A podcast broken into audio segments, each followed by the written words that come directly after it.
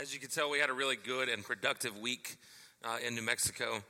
Always impressed and uh, glad, happy, blessed to be a part of uh, a group that can get so much work done, have a good time while doing it. Um, it's a lot of fun, uh, and, and, we're just so grateful that God used us in that capacity. Um, it's good to be back with all of you, obviously. Uh, I'm glad to, to be home, to be here uh, to be back in front of you as your pastor. And uh, anytime that I'm away, I always look forward to, to getting back. Even if we are with a, a big group of our church, I always look forward to getting back here with, with all of you. So, this morning, we are not going to be in the book of Judges for the first time in quite a while.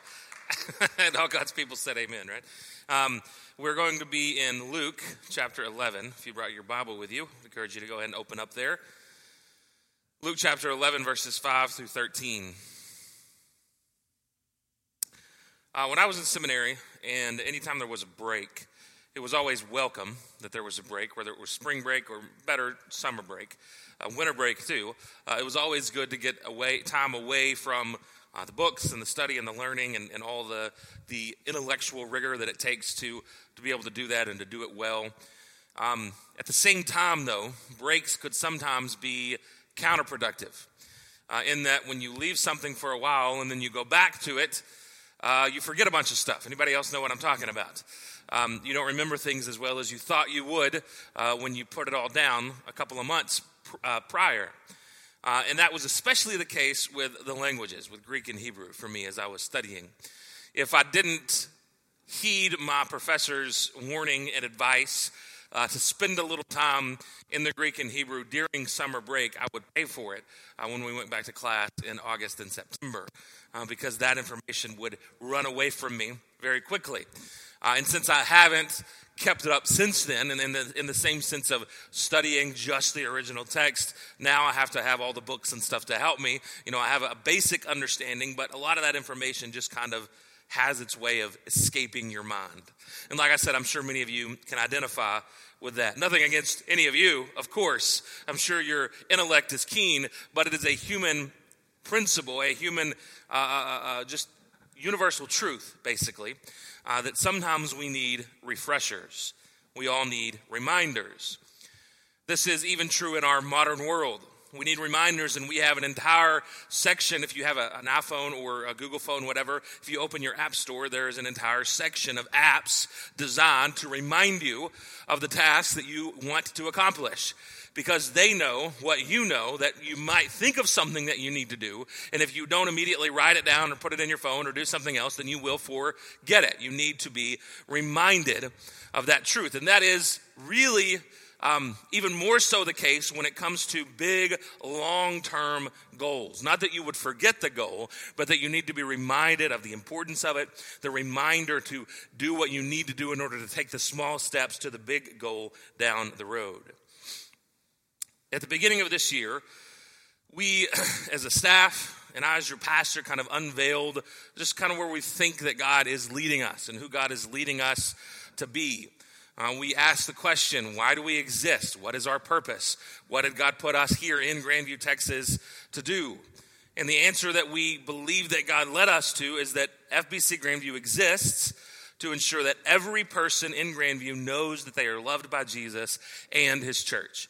You heard me say that over and over and over and over and over again for the first several weeks of this year as we looked at what it means to do that, to help God work, to, not to help God, but to allow God to work through us to ensure everyone in our community that Jesus loves them and that we do too. That this is our purpose for being here to show the love of Jesus in such a way that people come to know that love of Jesus and then to see it in the way that we interact with the people in our community as well. And so this morning we're going to go back to that for just one Sunday and remind ourselves, refresh ourselves of what it means to be a church that does this very thing. A church that wants to give the message out to everyone around us that Jesus loves you and we do too. And we're going to do that by looking at the the way that God fulfills prayer, the way that God fulfills desire, the way that God fulfills vision. And to know that if we believe that God is leading us in this direction, if we believe that God's mission is for us to have an impact here in Grandview, and we are praying along those lines, we are working along those lines, then we can trust God to come through. We can trust God to fulfill His word, to fulfill His vision, to fulfill His mission. We can trust God every time to get the job done. You know, when I asked Cheryl to marry me years ago, I knew that she was going to say yes. We had already talked about it. Uh, it was something that we had discussed previously uh, about getting married. I, I knew that she was going to say yes. However, there was still a part of me that was nervous when that time came. I'm sure anyone who's ever been in that setting, when you've asked someone, even if it's not to marry, if it's just some big question, maybe you had to ask your parents something when you were a kid and you knew it was this big deal and, and you knew that they were going to say yes, but you didn't really know if they were going to say yes. You know what I'm talking about, right? all of your logic pointed to the reality that they were going to say yes, but there was something inside you, a voice or something else, that doubted a conclusion that you thought you had already logically come to. Have you ever been delightfully surprised when you asked for something, when you expected something, doubted that it would happen, and then it came anyway?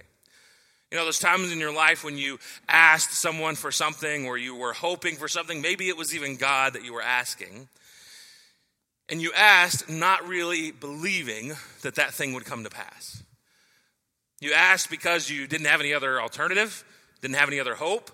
You asked because you felt like you were supposed to, but there was this voice in the back of your head saying nothing's going to happen. No matter how much you ask, no matter how much you want, no matter how eloquent you are in your request, this thing isn't going to come to pass. But then, despite your best doubts, that thing did happen. That gift did come. That favor was granted. God did come through in your moment of need. When you've been surprised like that, you know that it's a joy. You know that it is a reminder that Jesus loves you, that He has your best in mind, now, it's according to His plan and His will, but it is your best that He has in mind. You see, Jesus wants to give us His best. So let's ask for it. Jesus wants to give us His best. So let's ask for it. Let's not be afraid to be a church that asks God to help us do His work, that ask God to grant our request to be a church that lets our community know that Jesus loves them and that we do too. So, again, we're going to look through this lens, through the lens of the Bible, through Luke chapter 11, verse 5 through 13, here in just a moment. But let's pray together one more time. Father, we thank you for who you are.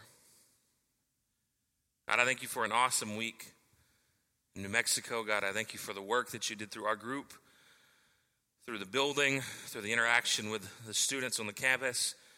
God, through all of the other people doing the, the different things around us, our entire group that worked for your name, God, we are grateful to be a part of your plan and to know that you care for the orphan and the widow in their distress. God, I pray now that you would remind us that you care for us.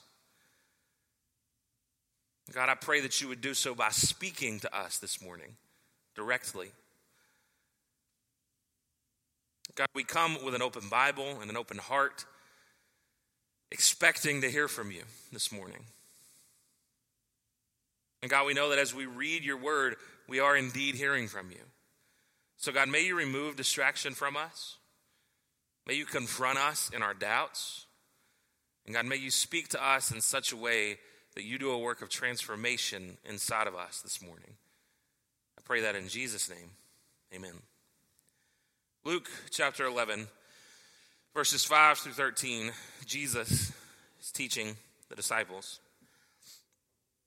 And he said to them, Which of you who has a friend will go to him at midnight and say to him, Friend, lend me three loaves, for a friend of mine has arrived on a journey, and I have nothing to set before him? And he will answer from within, Do not bother me. The door is now shut, and my children are with me in bed. I cannot give up and give, cannot get up and give you anything. I tell you, though he will not get up and give him anything because he is his friend, yet because of his impudence, he will rise and give him whatever he needs. And I tell you, ask and it will be given to you. Seek and you will find. Knock, and it will be opened to you. For everyone who asks receives, and the one who seeks uh, finds. And to the one who knocks, it will be opened. What father among you, if his son asks for a fish, will instead give him a serpent? Or if he asks for an egg, will give him a scorpion? If you then, who are evil, know how to give good gifts to your children, how much more will the Heavenly Father give the Holy Spirit to those who ask him? Now, this is immediately after Luke's recount of the Lord's Prayer. So it's obviously within the context of praying and seeking God, asking God to move, asking God to fulfill his kingdom here on earth as he does in heaven, asking God to deliver us from temptation, asking God to give us what we need for every day. It's in this context that Jesus delivers these words, kind of a semi parable, if you will. See, the situation that Jesus poses about a man who goes to his friend's house to ask for some bread in the middle of the night at midnight sounds a little ridiculous to us. Uh, obviously, we have phones and we can text each other, we can call each other, we can do that sort of thing. Uh, but it's also in American culture, it would be seen as a mistake, a faux pas, if you will, to call someone and ask for something as simple as bread in the middle of the night. Most of us would respond, um, no, I'll call you back in the morning, right? And we wouldn't get up, uh, kind of like the gentleman here did. But it's a different context in which Jesus is, is talking. Uh, hospitality was essential then. And a lot of people would travel at night to avoid the heat. We saw that in some of our stories in Judges, if you remember the last one a couple of weeks ago. They would travel at night to avoid the heat of the day, and they would often come in in the middle of the night. Uh, they would want someone to care for them, to offer them hospitality. Hospitality was a prime virtue for the Jewish people. And so if someone didn't have anything to provide a guest, it would be shame upon them, even if it was the middle of the night. And so this gentleman who has the risk of being shamed for not having anything to offer his guests goes to a friend's house, knocks on the door, I would assume, knocks on the door. Maybe he whispers through it, I don't really know, and says, Hey, I need three loaves of bread. Bread was the staple of the day. If he didn't have anything else, as long as he had some bread, he could give his guest some sustenance before he moved along on his journey. And it says that the friend's response at first, just being a friend isn't good enough. The friend's response at first is, No, come back. He didn't even say come back later. He just says, No, I'm in bed with my kids. I'm not going to get up right now. Now, again, that doesn't necessarily make sense to our Western ears because one of the things that they would do in the Jewish culture is that there would be one room in a house and there would be a mat that basically the whole family would sleep on.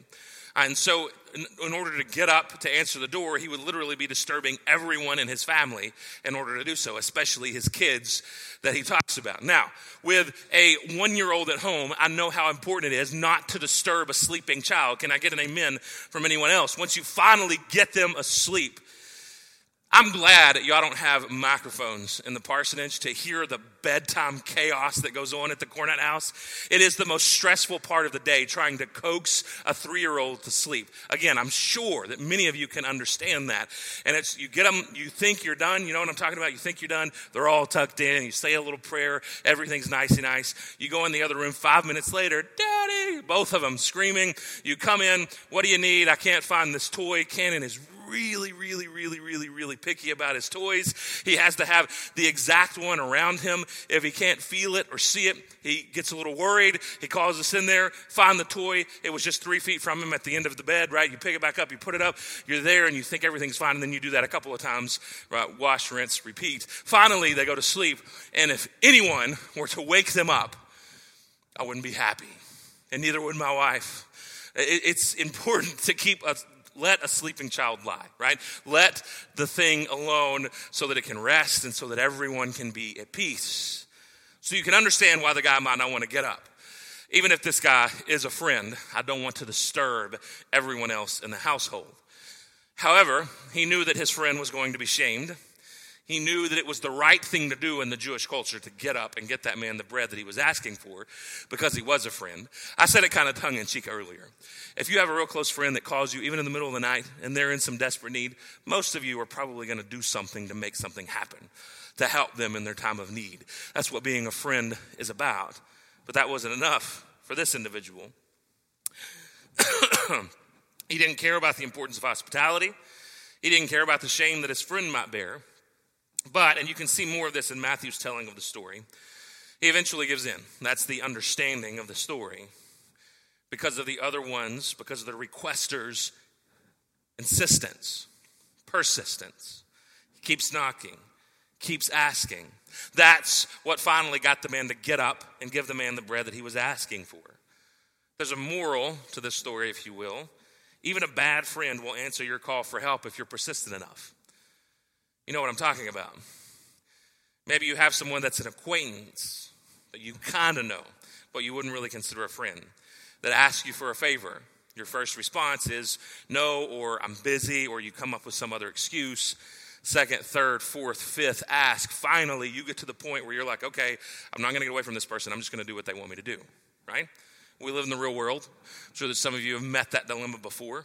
Maybe you've been the asker sometimes, and you know there's only one person in your circle of friends that has that thing that you need, and you go to them and you ask them, and you kind of get blown off, and then you ask and you ask and you ask and you ask, and eventually that person finds you annoying enough to finally give in and give you what you're asking for.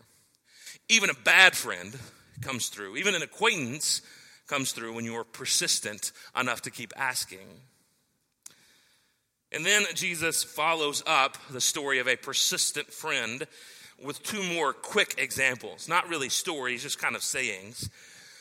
He says that what father among you, so he's talking to this group of people, and he says, If any of you are a father, would you give your son a snake when he asked for a fish? Would you give him a scorpion when he asked for an egg? And rhetorically, the answer, of course, is no. Of course not. We wouldn't do that. Now, it actually makes sense in the Jewish world because often they would get snakes wrapped up in their nets when they were fishing, and a scorpion, when it is uh, under stress or when it feels attacked, it will curl up into a ball and might resemble an egg of some sort. And so you can see why there's some similarities there. But obviously, if your son asks for an egg, you're going to give him an egg. If he asks for a fish, you're going to give him a fish because you're a dad, you're a father, you're a mother. That's what you do. And then Jesus expounds on that and he says, And you people are evil, basically, is what he says. Now, evil, meaning fallen, it doesn't mean that these people were thieves and murderers. It just means that they were sinners and therefore all on the same level, even with thieves and murderers. That they were fallen and short of God's glory, just like all of us on this planet are. And so he says, If you who are evil will do these things, then certainly God will too. Even fallen humans give good gifts to their children. Any of you who have parented, you know that you've given good things to your children, that you have a desire to give good things to your children. You've been maybe given good things by your parents. At the same time, you know that if even as you give, you might give with a heart that's pointed in the wrong direction. Or you might do this great act of generosity to your child, and then the next moment you're screaming at them for something that they did wrong. We are fallen, we are imperfect, yet we know how to give good gifts to our children. It's kind of one of the basics of what it means to be a good parent in our world, to provide for your children. Now, not every parent does that, obviously, but if you don't, then it's pretty much agreed upon by society's norms, not biblical norms, that you're not fit to be a parent. It is the job of a parent. It's assumed in our culture and just about every culture to take care, to provide for your children. Even fallen humans give good gifts to their children. And so, if you expect good gifts from evil people, why would you ever doubt God's desire to give you good gifts? That's essentially Jesus' argument. If you expect good gifts from a bad friend, because you're persistent, if you expect good gifts from a parent, even though they're fallen and sinful just like you, if you expect good gifts from evil people, then why in the world would you ever doubt God's desire to give you good gifts? God's heart to take care of you and to give you what you need. Again, remember, this is in context of right after he delivers the Lord's Prayer. And one of the things, even in Luke's recounting, is that daily need, that daily bread, what we need to survive, to make it from day to day. Why would we ever doubt God's desire or God's ability to do that if we expect even fallen, evil people to give us good things. So then Jesus goes on Ask, and you will receive. Seek, and you will find. A knock, and the door will be opened to you. Now, I know this is a hard passage, not because it's hard to understand. Jesus is very straightforward. It's a hard passage because, in the context of reality, it is sometimes a hard pill to swallow. Because you're thinking, as I'm thinking, it's probably every person who has lived through any trial at all on this planet is thinking. There have been times when I've asked and I haven't received. I have sought sometimes and haven't found. I have knocked and the door remained locked. What do we do in that situation? If you trust evil people to give you good gifts, why would you ever doubt God's desire or ability to give you good gifts? It doesn't remain or it doesn't become any less true just because sometimes we don't get what we ask for. What that means is that in some mystery that is beyond our intellect, God knows more than we do. God knows what is good for you and for me. And so, even in the asking and the not receiving, in reality, we are receiving exactly what God wants us to. Exactly what's good for us, even if that is the opposite of what we're asking for. Easier said than done, I know. I currently don't have a terminal illness, nor does anyone in my family. My my dad and my sister have both had cancer diagnoses in the last year and have now been pronounced clear. God has come through for us. But God has also come through for those who were in the same treatment facility that my dad and my sister were, who have now passed on and went with him. It's not, not as if God was not gracious to them. It's not as if God does not love them or wanted to give us good things, but not them good things. God shows no favoritism. We know that to be the case. There is something about this passage that is hard because of reality, because we don't always get what we want. And it is a hard pill to swallow to say, well, you get what you need. It's true, but I don't really like the way that sounds, and I know many of you don't either. What I want you to hear instead is that God loves you. And why would you ever, ever doubt his desire or his ability to give you exactly what you need to get through today?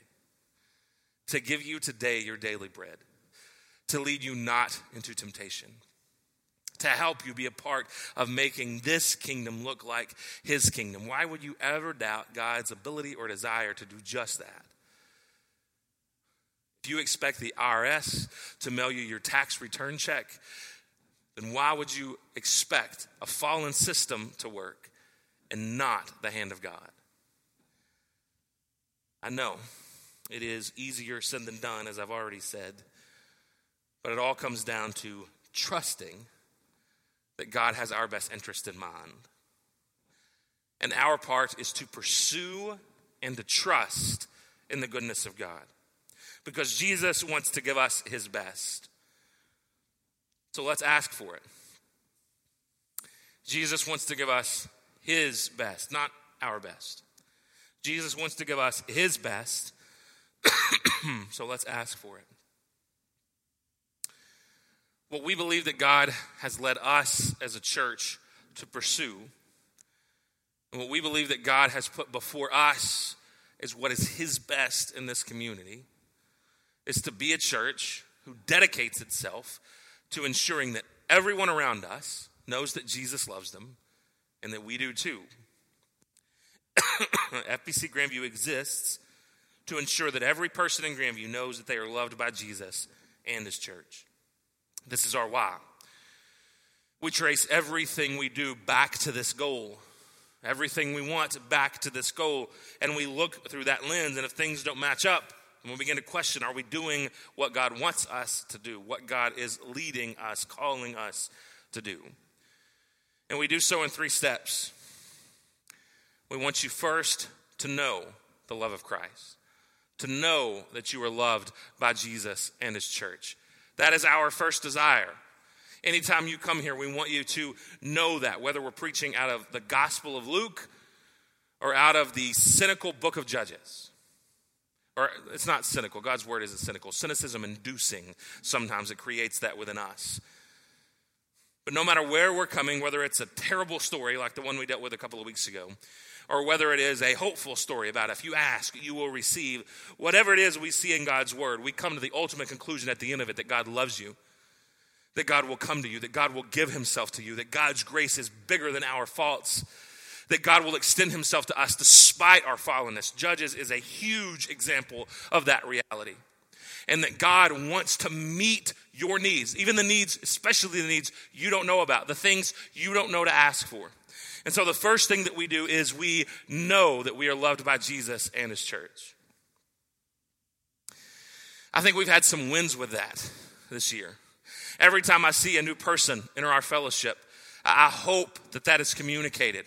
I hope that they see that. And I've seen examples of that. We had some go with us on our mission trip this year that are brand new to our church and talked about at the end when we were sharing together, talked about the love of our group and feeling that love. They knew that they're loved by Jesus and his church.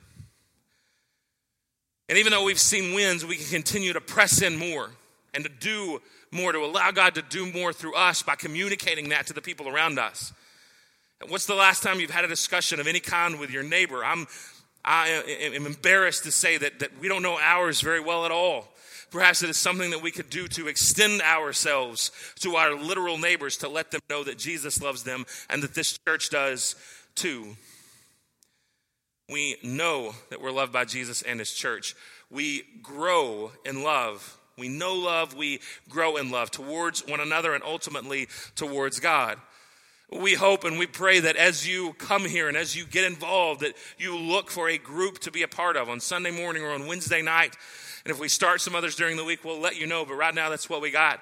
So we encourage you to be a part of one of these grow groups so that you can dive in and do life with one another, learning more about God, learning more about each other, growing closer to God, and growing closer to each other. We've seen some huge wins in the last six months on this regard. We have a men's group that has become very active on Wednesday nights. Uh, went on a, a, trip together back in the spring. Uh, God met us there and really spoke to us as a group, seeing some great relationships built. Whether we're doing a Bible study or we're playing volleyball like we did a few weeks ago, we're just seeing some great community built within that group. Our ladies group is taking off also on Wednesday night. Our other groups, our, our other adult groups that meet on Wednesday nights are taking off and are having community together. Right now, the adult group that normally meets in the uh, uh library, They'll get together a little early on Wednesday nights during the summer and have lunch or supper together in the fellowship hall. We're seeing community growing within our groups. We see Sunday school classes getting together outside of Sunday morning just to hang out, just to spend time with one another, growing in unity. I'm hearing people talk to me. I even got to talk to the leader of one of our Sunday school groups during the mission trip this week and, and, and hear about what they're studying and how God is using the Bible to teach them and to challenge them to grow not only in community but also closer towards Him. And so I would encourage you that if you're not involved in a group, to get involved in a group so that you can grow closer to God and closer to one another. And then finally, our end goal is that we would become a group of people that know the love of God, grow in love towards God and to one another, and show that love to others to ensure that everybody around us knows that Jesus loves them and that we do too. Again, I've seen some really cool wins on this the last six weeks or the last six months. I, I know there's a group of ladies that during the school year got together every so often to make some things to take to the school and they didn't do it with a bunch of fanfare so that people would know about it. I didn't even know about it until Cheryl texted me one day and say, "Hey, did you know some ladies from First Baptist brought a bunch of stuff up to the church?" And the only reason why she didn't know about it, she knew about it. She was actually out of school that day doing some UIL stuff. Is that she had got a text from one of her co-teachers saying that, and had a picture of "You're loved by Jesus." And or we lo- Jesus loves you and we do too, attached to some stuff that some people from this church took up to the school. That is an awesome example of people showing the love of Christ to others. We see that in the things that we, uh, the ministries that we do in our community as well, the things that we've always done. We see God work through us in the nursing home, at the schools, in people's homes. God is moving through us to show the love of Christ to others. Again, I would encourage you and challenge you. Uh, what can we do more along those regards? The challenge that we gave you at the beginning of the year is if you belong to a group, begin to ask the question how can your group come together to show the love of Christ to others? And I would once again challenge you in that line. Some of you see things in your community and you say there ought to be something done. Take that to your group. Take that to some friends. It doesn't have to be your Sunday school, your grow group group. Just take it to some friends and, and do something about it in the church. Allow Christ to move through you to show his love to other people. And that is our goal, as simply as we know how to put it. In order to ensure that everyone in this community knows that Jesus loves them and that we do too, we want you to know Christ's love. We want you to grow in Christ's love. And we want you to show Christ's love. And we believe that God can do that. We believe that God can do a work in this community. We believe that God can even use fallen people, fallen pastors, fallen grow group leaders, fallen staff members, fallen deacons, fallen congregational members, fallen us. We believe that God can use us to make a difference in this community. I believe that because He states it. It is God's desire that no one should perish. It is God's desire that we should go into all the nations preaching his good news and baptizing and making disciples. It is God's will that we should share that love. We know this to be the case. So, why would we ever doubt that God could use us to make that happen? If the Holy Spirit lives in you, if the Holy Spirit lives in me, and we fully believe that. Why would we ever doubt God's ability to use us, God's desire to fulfill this vision, God's desire to fulfill His word, His great commission? Why would we ever doubt that God had, does not have the ability or the desire to do exactly what He promised that He would do through us? The church as a whole in America and in the Western world seems to be a group of people who love to get together, who love to feel good with a message and a song, but who have forgotten or have failed or have started to doubt God's ability to actually work through us on a day to day basis at work, in our homes, and in our schools, in our communities. We think that everyone is against Christianity now, so we just need to pull back and shut up and be in our holy huddle and protect ourselves and not worry about going out when God's desire has always been for us to go and spread the good news. It's His desire. It hasn't changed. He hasn't stopped. He hasn't created a plan B yet. It is still His calling for you and for me to go and make disciples in His name, to preach the good news, all to share all that we have seen and heard. This is what God still desires desires for us to do. Let us not be a church that doubts his ability or his desire to do that through us. Instead, let us walk as if we actually believe that God can use us. Do you believe that God can leverage you to ensure that the people around you know that Jesus loves them and that you do too? Do you believe that God can use and leverage this church to let the people in our community know that Jesus loves them and that we do too. I have no reason to doubt that God wants to fulfill his word. Jesus wants to give us his best. So let's ask him. Be reminded of the vision be reminded of the call and be reminded today, be refreshed in the knowledge from the Holy Spirit, from Jesus Himself, that He wants to, He will meet our needs. I like the way Luke tells this story because he's got one difference from Matthew's telling. The last word in 13, verse 13. If you then, who are evil, know how to give good gifts to your children, how much more will the Heavenly Father give the Holy Spirit to those who ask Him? Matthew says good things to those who ask Him. Luke recounts it as the Holy Spirit to those who ask Him. What's the difference? Good things are good things. I love good things. But the giver is better. The Holy Spirit is what I want. The presence and the person of Jesus is what I want. God wants to give you his best. God wants to give you himself. Please don't doubt that. Please don't be cynical in a world full of cynicism to believe that God doesn't care or that God can't or that God won't. We know his will on this one. And we can trust him to use us to make a difference in this world. Ask and you will receive, seek and you will find, knock and the door will be open to you. I believe that God can use me. I believe that God can use you. I believe that God can use us.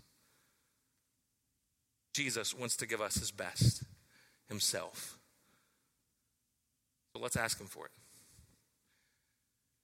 During our time of invitation this morning, perhaps God is calling you to know him as Savior and to know his love for the first time. I'll be down here and you can come with me and talk to me about that as we're singing together. Perhaps God is reminding you this morning that He has a job for you. He has a purpose for you. He wants to move through you. Or maybe you're being reminded this morning of, some prayer that you've offered up to God that you don't feel like He's doing anything with, and you need some encouragement in that regard. I'll be down here to pray with you about the, this or anything else this morning. Let's stand together. I'm going to pray. Bill and Lynn are going to lead us in a song of invitation. And as they do, would you please move in whatever way God is calling you to?